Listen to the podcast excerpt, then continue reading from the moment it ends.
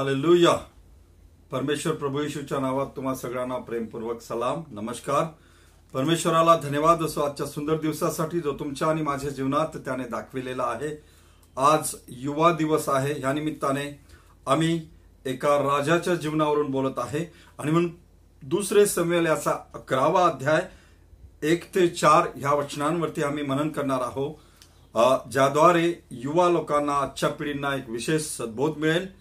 या या अगोदर आम्ही देवाच्या चरणी जाऊया आमच्या मानात सुकूया. सरसमर्थ स्वर्गातील धन्यवादित येशू ख्रिस्ता. तुझे मनापासून आभार आजच्या सुंदर दिवसासाठी. आज युवा दिवस ह्या निमित्ताने ही भक्ती साजरी केल्या जात आहे बाप्पा. आणि म्हणून वचनाच्या द्वारे नवीन स्पर्श आमच्या युवकांना आणि इतर ऐकत असलेल्या श्रोतेजनांना तू करावा असं होऊ दे. आज तू आमच्याशी नव्याने बोल बाप्पा. आमचे अंतकरण उघडे कर. आमच्यामध्ये उपस्थित हो. धन्यवाद बाप्पा. तुझं वचन नेहमी आम्हाला ताकीद देतं आशीर्वादित करतं प्रभू. प्रभू येशूच्या नावात प्रार्थना केली म्हणून तू ऐक आमेन आमेन. प्रभू येशूच्या नावात पुन्हा एक वार तुम्हा सगळ्यांना सलाम करतो. मिशन फील्डमध्ये एकदा प्रार्थना संपल्यानंतर एक बहीण तिच्या लेकराला घेऊन आली. आणि मग आम्ही प्रार्थना केली असता लक्षात आलं की एक जेनेटिक डिसऑर्डर म्हणून त्या लेक त्या लेकराला अंधत्व आलं होतं. त्याच्यामुळे आणि मग तिला आम्ही काही सल्ला दिला आणि डॉक्टर इलाज पण करायला सांगितलंय. शारीरिक दृष्टीने आम्हाला बऱ्याच वेगवेगळ्या प्रकारचं अंधत्व येतं. कोणाला रात अंध रात आंधळेपणा अलग अलग प्रकारचे शारीरिक आंधळेपणाचे प्रकार आहेत. रात आंधळेपणा मोतीबिंदू काचबिंदू त्याचप्रमाणे कलर अंधत्व त्याचप्रमाणे डायबेटिक मॅक्युलर एडिमा हे वेगवेगळ्या प्रकारचे अंधत्व माणसाला आहे. हे शारीरिक अंधत्व परंतु आध्यात्मिक अंधत्वाने भरलेले काही लोक पण आहेत. कधी कधी हे आध्यात्मिक अंधत्व पण आम्हाला पापाच्या घेऱ्यात टाकतं. आणि म्हणून आज ज्या शा, जो शास्त्रभाग आम्ही वाचलेला आहे दाविद राजा एकेकाळी एका एका विशिष्ट वयामध्ये तो आध्यात्मिक अंधत्वाच्या आहारी गेला. त्या बाबतीत देव आमच्याशी काय बोलणार आहे हे आम्ही पा- पाहूया. दाविदाच्या बाबतीत तुम्हाला सगळ्यांना माहीत आहे. दाविद हा इस्रायल राष्ट्राचा दुसरा. राजा होता पण फार धार्मिक राजा होता. समेल दाविदाच्या बाबतीत असं म्हणतो पहिले समेल याचा तेरावा अध्याय आणि चौथाव्या चौदाव्या वचनामध्ये a man after God's own heart म्हणजे देवाच्या मनासारखा मनुष्य असा दाविदाविषयी सलमोन ह्या ठिकाणी उल्लेख करतो.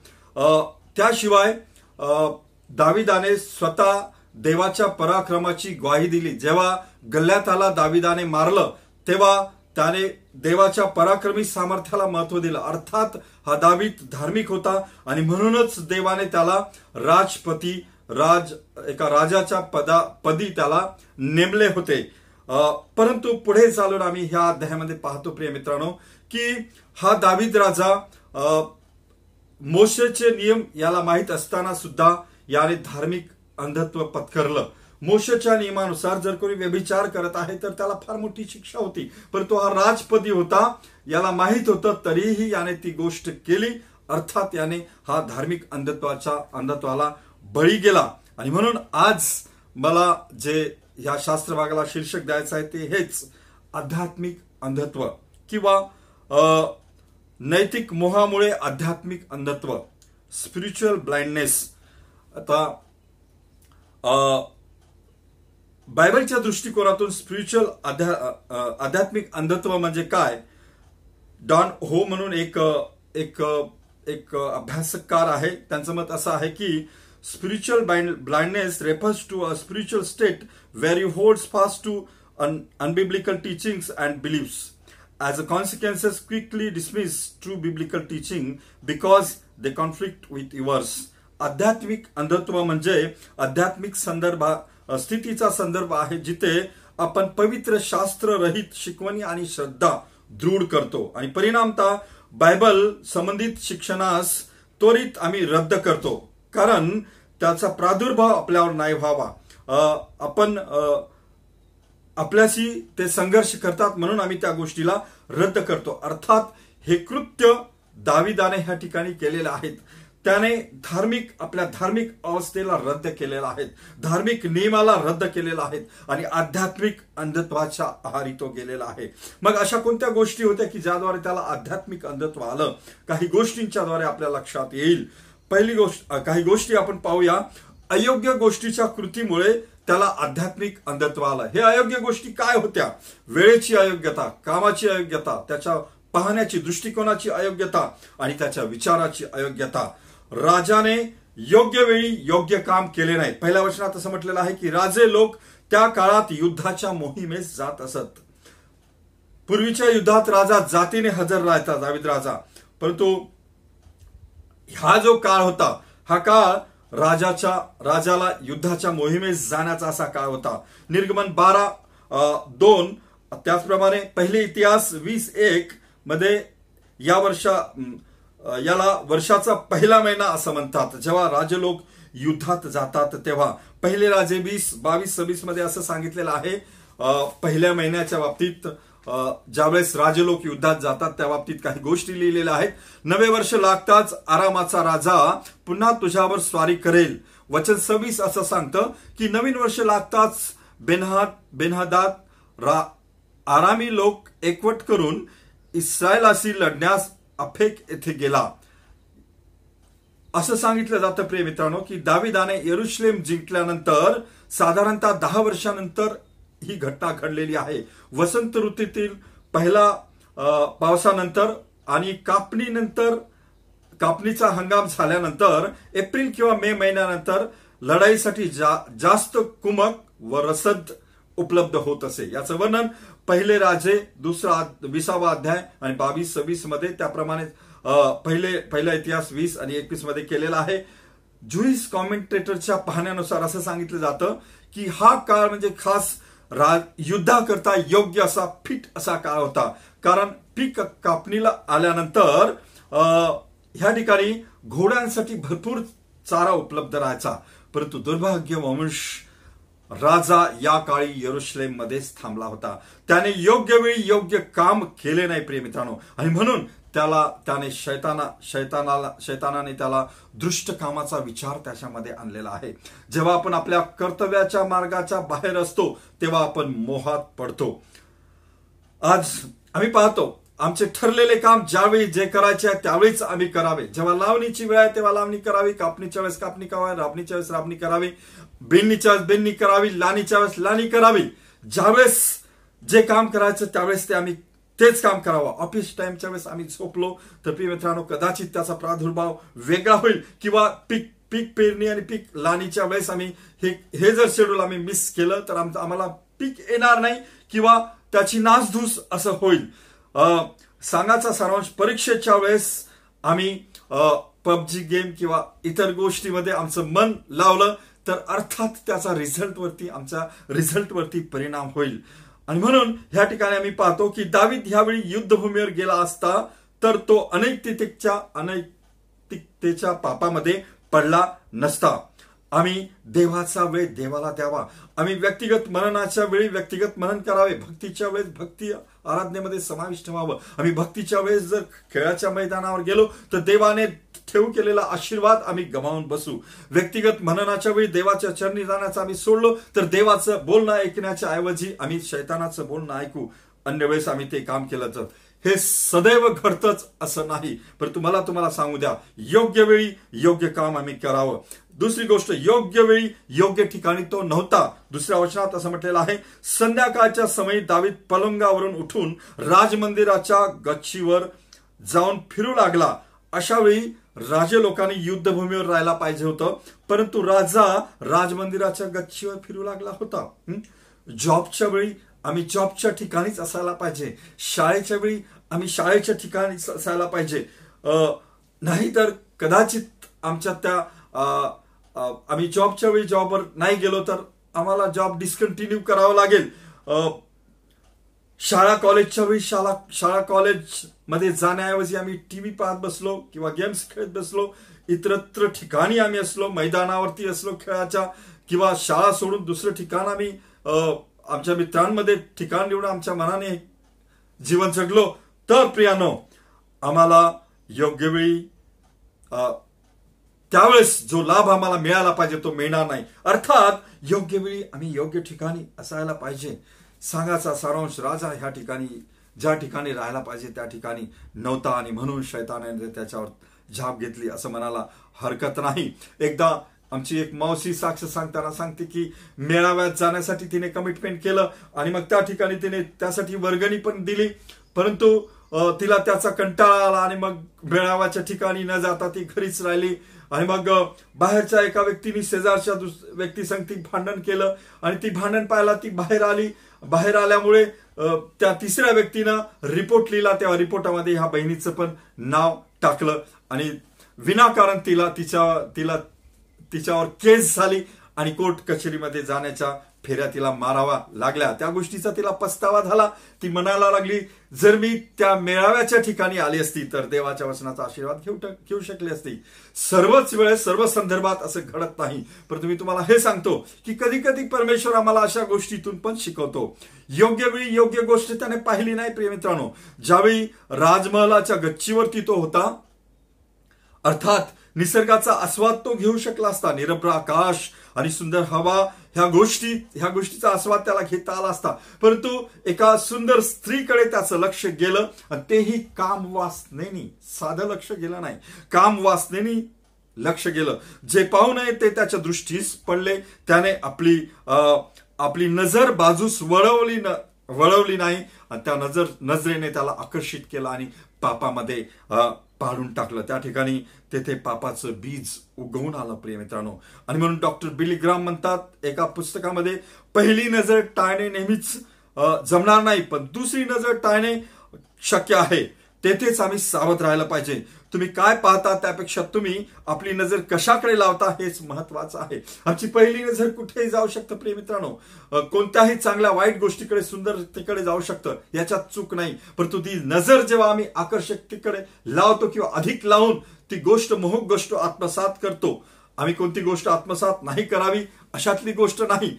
परंतु पापी गोष्ट आम्ही आत्मसात करतो तेव्हा त्या नजरेनं पाप घडलं किंवा त्या नजरेमुळे पापात आम्ही पडलो असा त्याचा अर्थ होतो. आणि म्हणून जगात आम्हाला सुंदर गोष्टी पाहायच्या आहेत मोहक गोष्टी आहेत आकर्षक गोष्टी आहेत आनंद देणाऱ्या गोष्टी आहे मनाला धुंद देणाऱ्या गोष्टी आहेत चांगल्या गोष्टी आहे दुखित गोष्टी आहे वाईट गोष्टी पण आहे. आम्ही सर्वच गोष्टी आमच्या नजरेतून जाते आम्ही पाहाव्या परंतु देवाने आम्हाला चांगल्या गोष्टी पाहाव्या चांगला बोध घ्यावा चांगला करणी करावी यासाठी परमेश्वर आमच्याकडून अपेक्षा करतो. परंतु ह्या ठिकाणी उलट झालं त्याने पाहिलं आणि त्याचं मन मोहवलं. आणि मग तो त्या ठिकाणी पापात पडला प्रिय मित्रांनो. दावीद जेव्हा आम्ही आम्ही या जगातल्या ज्या गोष्टी पाहतो त्या गोष्टी पाहण्यासाठीच देवाने आम्हाला दिलेल्या निसर्ग आणि सुंदर सुंदर गोष्टी. परंतु काही वाईट गोष्टी पण पाहण्यात येतं याचा अर्थ आमचं मन आकर्षित होऊन आम्ही पापात पडावं असं नाही प्रियानो. आणि म्हणून पुढे चालून दावीत त्याच गोष्टीविषयी पश्चाताप हृदयाने देवाकडे वळतो आणि म्हणतो स्तोत्रसहिता एकशे एक आणि तीन मध्ये की मी अनुचित गोष्टी आपल्या नेत्रापुढे येऊ देणार नाही. मतय पाच आणि अठ्ठावीसमध्ये देवाचं वचन सांगतं प्रिय प्रिय मित्रांनो की जो कोणी एखाद्या स्त्रीकडे काम वासनेने पाहतो त्याने आपल्या मनात तिच्याशी व्यभिचार केला आहे. आणि म्हणून आम्ही ज आमचा जो पाहण्याचा दृष्टिकोन आहे तो कसाही असो परंतु त्याचं वाईटात रूपांतर नाही व्हावं. योग्य वेळी योग्य विचार त्याने केला नाही. त्यावेळेस युद्धनीतीच्या बाबतीत त्याला तिथे बसला असता गच्चीवर बसला असताना युद्धनीतीचा विचार त्याला करता आला असता. आपल्या आपल्या राजकारभाराविषयी विचार त्याला करता आला असता. आपल्या प्रजेच्या विषयी त्याला विचार करता आला असता. राजकीय सुधारणेच्या बाबतीत त्याला विचार करता आला असता. आपल्या स्वतःच्या परिवाराच्या बाबतीत विचार करता आला असता. किंवा अधिक चांगले विचार त्याला काहीतरी करता आले असते. परंतु त्याने हे सर्व विचार सोडून देता नैतिक विचार त्या स्त्रीकडे पाहिलं सुंदर स्त्रीकडे पाहिलं आणि नैतिक विचार काम वासनेचा विचार त्याच्या मनात आला आणि तो त्यानं कार्यान्वित केला. आम्ही जेव्हा कुठे शांत चित्ताने बस बसलो असतो प्रिय मित्रांनो तेव्हा आम्ही आमच्या समाजाचा आम्ही जर पाळक आहोत तर आमच्या आमच्या मंडळीचा मंडळीच्या उन्नतीचा विचार आम्ही करावा. जर आम्ही शिक्षक आहोत तर आमच्या शिक्षका विद्यार्थ्यांना आम्ही किती उत्कृष्ट शिक्षण देऊ शकतो याच्या चालीरीतीचा आम्ही विचार करावा. जर आम्ही भक्ती मंडळ भक्ती मंदिरात बसलेला आहोत तर देवाचा आशीर्वाद घेण्याचा विचार आम्ही करावा. शालेय शाळेत आम्ही बसलेला आहोत तर आम्ही शाळा कॉलेजमध्ये आहोत तर शालेय शिक्षण घेण्याचा विचार आम्ही करावा प्रिय मित्रांनो. पण ज्या ठिकाणी आम्ही आहोत त्या ठिकाणी आम्ही त्या गोष्टीविषयी चांगल्या गोष्टीचा विचार आम्ही करावा. कधी कधी आम्ही खाली मनाने राहिलो नुसतंच खाली माइंड खाली मनाने राहिलो तर शैतान त्या ठिकाणी वास करतो. हिंदीमध्ये एक मन आहे खाली दिमाग शैतान का घर? आणि म्हणून देवाच्या लेकरांनो आम्ही ज्या वेळेस जो विचार करायचा चांगला विचार त्यावेळेस तो विचार करायचा. जर आम्ही खाली राहिलो तर खाली विचाराने आम्ही त्यावेळेस शैतान आमच्या मनात वाईट विचार घालू शकतं. तो विचार त्याच्या मनात आला पापाविषयी आणि त्या तो कार्यान्वित झाला. स्तोत्रसेता एकशे एकशे एकोणपन्नास आणि तीन मध्ये स्तोत्रकर्ता म्हणतो माझ्या मनचे विचार विचार सुज्ञतेचे असणार. नीतीसूत्रे बारा आणि पाच मधा पाच मध्ये शलमन म्हणतो धार्मिकाचे विचार यथान्यायी असतात. आणि म्हणून दुसरी गोष्ट नैतिक मोहामुळे आध्यात्मिक अंधत्व त्याला आले. दुसऱ्या वर्षामध्ये आम्ही पाहतो की दाविदाच्या बऱ्याच गोष्टी दिसण्याला आम्हाला मोहात पाडण्याच्या घटना घडून आणण्याची ताकद शैतानामध्ये आहे. आणि दावेदाला बऱ्याच गोष्टी दिसण्यालायक त्या ठिकाणी होत्या. सुंदर निसर्ग होता निरभ्र आकाश होते आणि मग वेगवेगळी लोक होते किंवा वाहने होती त्याला टेरेसवरून पहा बाहेर पाहण्यासाठी. परंतु त्याने त्या गोष्टीकडे न पाहता तो मोहात पाडण्या शैतानाने त्याला मोहात पाडण्यासाठी ती स्त्री त्याला दाखवली. आणि ती स्त्री नेमकी त्यावेळेस बेत्सेबा आंघोळीला बसली होती. त्यावेळेस तिची आंघोळीची वेळ होती नव्हती आम्हाला माहीत नाही. तेही तिने आंघोळ घराचा दरवाजा मोकळा ठेवला. म्हणजे त्या ठिकाणी तिने झाकण्याची व्यवस्था पण ठीक केलेली नव्हती. कुणी पाहू नये याची काळजी तिने घेतली नाही व्यवस्थित. आणि मग आम्ही पाहतो की राजाला अधिकार तर असतो परंतु मोशेच्या नियमानुसार अशा प्रकारच्या व्यभराच्या व्यभिचाराच्या आहारी कोणी जातो तर त्याला मोठी शिक्षा होती हे राजाला माहीत होतं. तरी पण त्या गोष्टी त्याने केल्या. अर्थात तो आध्यात्मिक दृष्ट्या अंधत्वाच्या आहारी तो गेला. तो सर्व विसरून गेला. राजाने राजाने जे नियम पाळायचे होते ते तो विसरून गेला आणि अर्थात तो आध्यात्मिक अंधत्वाच्या आहारी तो गेला. आणि मग त्याने त्याच्या नोकराला हाक दिली. दुसरे संमेलाचा अकरावा आणि तिसऱ्या वचनात म्हटलेला आहे. मग दाविदाने चाकर पाठवून त्या स्त्रीविषयी विचारपूस केली. आध्यात्मिक अंधत्वामुळे नैतिक मोहाचा आवर त्याला करता आला नाही प्रिय मित्रांनो. मग वचन सांगते पुढे की तेव्हा दाविदाने जासूद पाठवून तिला बोलावून आणले व ती दाविदाकडे आली आणि दाविदाने तिच्याशी प्रसंग केला. काय आम्ही आध्यात्मिक अंधत्वाच्या प्रभावामुळे नैतिक मोहाला बळी पडण्याच्या जागी पडण्यासाठी जागा देत आहोत काय? का आम्ही नैतिक मोहामुळे आध्यात्मिक अंधत्व धारण करतो काय? तिसरी गोष्ट मोहामुळे येणाऱ्या आध्यात्मिक अंधत्वापासून स्वतःला कसे वाच वाचवता येईल? त्याच्यासाठी पर्याय काय? देवाचं वचन सांगतं मध्ये कृषी वर्तमान सव्वीस आणि एकविसव्या वचनामध्ये की तुम्ही परीक्षेत पडू नये म्हणून जागृत राहा व प्रार्थना करा. आम्ही जागृत राहावं आणि प्रार्थना करावी. आध्यात्मिक अंधत्व आणणाऱ्या गोष्टीपासून आम्ही दूर पळावं म्हणून पहिले करीन सहा आणि अठरा मध्ये पौल म्हणतो जार कर्माच्या प्रसंगापासून पळ काढा पळ काढावे. कोणतेही दुसरे पाप कर्म मनुष्य करतो ते शारी शरीराबाहेर बाहेरून होते. परंतु जो जार कर्म करतो तो आपल्या शरीराबाबत पाप करतो. आणि म्हणून आम्ही अशा प्रकारच्या जार कर्मापासून दूर पळावं. योशेपावर जेव्हा असा प्रसंग आला पोतीपरच्या पत्नीने अनैतिक संबंध करण्याचा प्रयत्न त्याच्याशी केला तेव्हा उत्पत्ती एकोणचाळीस आणि नऊ मध्ये असं म्हटलेलं आहे. योशेप स्पष्ट रीतीने सांगतो की एवढी मोठी वाईट गोष्ट करून मी देवाच्या विरुद्ध पाप कसे करू? मी देवाच्या विरुद्ध पाप कसे करू? शैतानाला मोह आकर्षणाची तरतूद करता येते प्रिय मित्रांनो. म्हणून आम्ही आध्यात्मिक अंधित्वाला जागा न द्यावी आणि शैतानापासून जागे राहून सावध असावे. पहिले पेत्र आठ पाच आणि आठमध्ये असंच म्हटलेलं आहे की शैताना गर्जणाऱ्या सिंहासारखा कोणाला गिळावे ह्यासाठी तो फिरत असतो. आणि म्हणून नेहमी शैतान देवाच्या लेकरांच्या देवाच्या लेकरांकडे लक्ष केंद्रित करतो. एकदा दोन सैतान दोन सैतान मित्र होते आणि एक शैतान मित्र दुसऱ्या शैतान मित्राला मित्राला शोधत आहे. तो कुठे कुठे शोधतो? तो दारूच्या अड्ड्यात त्याला शोधतो. तो पत्ते खेळण्याच्या अड्ड्यात त्याला शोधतो. तो व्यस्य व्यवसायाच्या अड्ड्यात त्याला शोधतो. या तीन चारही ठिकाणी तो मिळत नाही. तेव्हा त्या ठिकाणी तो एक एक झाड त्याला दिसते आणि त्या ठिकाणी तो बसून राहतो. आणि मग तो मित्र जो मित्र त्याला शोधतो तो मित्र त्या ठिकाणाहून जात असतो. आणि मग त्याचं लक्ष जाते की अरे, आपला सैतान मित्र ह्या झाडाखाली बसलेला आहे. तो म्हणतो अरे मित्रा मी तुला कुठे कुठे नाही फिरलं. मी दारूच्या अड्ड्यात तुला शोधलं पत्त्याच्या अड्ड्यात तुला शोधलं व्यस व्यस व्यवसायात तुला शोधलं. तू नाही दिसलास. तो म्हणतो अरे रे तू कुठे मला शोधत आहेस? ती सर्व ठिकाणं आपलीच आहेत. हे बघ. आणि मग त्या ठिकाणी तो दाखवतो त्याला भलं मोठं चर्च हे बघ या चर्चमध्ये जेही आता भक्ती आराधना करीत आहे ते सर्व लोक धार्मिक लोक आहेत ते जिवंत देवाचे लोक आहेत. आणि मग यांनाच आपल्याला फसवायचं आहे यांनाच आपल्याला मोहात पापात पडायचं आहे. आणि मग त्या ठिकाणी अशा प्रकारे तो धार्मिक लोकांना कसं फसवावं म्हणून शैतान आमच्यासाठी फिरत असतो. आम्हाला खूप जागृत आणि सावध राहायचं आहे प्रिय मित्रांनो. म्हणून आम्ही वाईट कृत्यापासून वाचावे तर पौलाने सांगितल्याप्रमाणे आणि योशपाने केल्याप्रमाणे जार कर्माच्या प्रसंगापासून आम्ही पळून जावे. आम्ही आम्ही पाहतो आध्यात्मिक दृष्टीने दाविद राजा आंधळा झाला होता. त्याने त्याने त्या ठिकाणी त्या अनेक त्याने त्या ठिकाणी त्या मोहाला पाहिलं आणि मग सुंदर स्त्रीला पाहिलं आणि त्या अनैतिकतेच्या मोहात तो पडला. आणि त्या ठिकाणी त्याने पाप त्याच्या हातातून पाप घडून आलं. योग्य वेळी योग्य काम त्याने केलं नाही. योग्य वेळी योग्य ठिकाणी तो नव्हता. योग्य वेळी योग्य विचार त्याला त्याने केला नाही. योग्य वेळी योग्य गोष्ट त्याने पाहिली नाही. आणि या सर्व गोष्टीमुळे त्याला आध्यात्मिक अंधत्व आलं. आध्यात्मिक अंधत्व त्याने दाविदाने अनैतिक कृत्याला जागा दिली. आणि म्हणून त्याला आध्यात्मिक अंधत्वाच्या बळी जावं लागलं प्रिय मित्रांनो. आणि म्हणून मला तुम्हाला सांगू द्या की आम्ही पौलाप्रमाणे आणि यशपाप्रमाणे अशा गोष्टीपासून पळ काढावा. काय? योग्य वेळी योग्य काम आम्ही करतो. योग्य वेळी योग्य ठिकाणी आम्ही जातो काय? या. आम्ही आमचे डोळे बंद करूया. त्या देवाच्या चरणी जाऊया.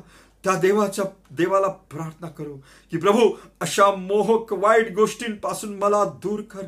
माझे डोळे चांगले आहेत प्रभू. धार्मिक डोळे आहेत. धार्मिक विचाराने भरलेले आहेत. अशा विचाराने भरलेल्या डोळ्यांनी मला चांगल्या गोष्टी दिसल्या. तेव्हा प्रभू मी चांगल्या गोष्टी पाहाव्यात. मला प्रभू जगातल्या कोणत्याही गोष्टीवर माझी नजर जाईल ती वाईट असो की चांगली असो परंतु त्या मोहात पडून मी आध्यात्मिक दृष्टीने आंधळ नाही बनावं. दाविदाप्रमाणे मी प्रभू योग्य वेळी योग्य गोष्ट त्याने नाही केली. योग्य वेळी योग्य गोष्ट त्याने नाही पाहिली. योग्य वेळी योग्य विचार त्याने नाही केला. मी तसं नाही करावं. मी योग्य वेळी योग्य विचार करावा. योग्य वेळी योग्य काम करावं. योग्य वेळी योग्य ठिकाणी असावं असं होते. धार्मिक दृष्टीने जर हे आम्ही करत नाही तर आम्ही आत्मिक अंधत्वाला जागा देतो. का आम्ही आमच्या आध्यात्मिक अंधत्वामुळे अनैतिक गोष्टीला जागा देत आहे का? या प्रियानो अशा प्रकारच्या जारकर्मी गोष्टीपासून आपण आपलं संपूर्ण शरीर पापात पडण्यापेक्षा त्यापासून पळ काढावा आणि स्वतःला वाचूया योशपाप्रमाणे आणि आम्ही देवभिरी बनूया. अशा प्रकारे अनेक गोष्टीपासून दूर आम्ही पळावं. परमेश्वर आम्हाला पाहतो. म्हणून त्याच्या दृष्टीस दृष्टीपासून आम्ही स्वतःला कुठे लपू शकत नाही. लहानपणीचे गीत आम्ही शिकलेलं आहोत त्या गीतात असं सांगतं तुझे डोळे काय पाहतात ते सांभाळ. देवबापवरती राहतो तो प्रेमाने पाहतो. तुझे डोळे काय पाहतात ते सांभाळ. तुझे हात काय करतात ते सांभाळ. देवबापवरती राहतो तो प्रेमाने पाहतो. तुझे हात काय करतात ते सांभाळ. तुझे पाय कुठे जातात ते सांभाळ. तुझे मन काय विचार करतात ते सांभाळ. हे देवा दया कर प्रभू. आम्ही आमच्या कोणत्याही डोळ्याने आम्ही आमच्या कोणत्याही कामाने आम्ही आमच्या कोणत्याही हाताने विचाराने प्रभू तुझ्या विरोधात पाप न करावं. आजची तरुण पिढी परमेश्वर हा खूप चांगल्या प्रगतीपथावर आहे. परंतु लहान लहान गोष्टीमुळे शैतान आम्हाला पापात पाडतो. आणि म्हणून आमची प्रार्थना आहे या सर्व दुष्टवासनांपासून आम्हाला वाचीव परमेश्वरा. दाविदाने प्रभो त्यावेळेस युद्धावर जाण्याची वेळ होती. तो युद्धावर न जाता एक आत्मिक असपणा त्याने स्वीकारला आणि म्हणून पापाचा घेर त्याच्यावरती पडला. प्रियदेव आमची प्रार्थना आहे. आम्हाला जागरूक कर आम्हाला सावध कर अशा गोष्टीपासून ज्याप्रमाणे पौलाने म्हणलं की आम्ही पळून जावं आम्हाला पळून जाण्याची सद्बुद्धी दे. दया कर. जेवढेही लोक ऐकत आहे आशीर्वादित कर प्रभू येशूच्या नावात प्रार्थना केली म्हणून तू आहे. आमेन. आमेन.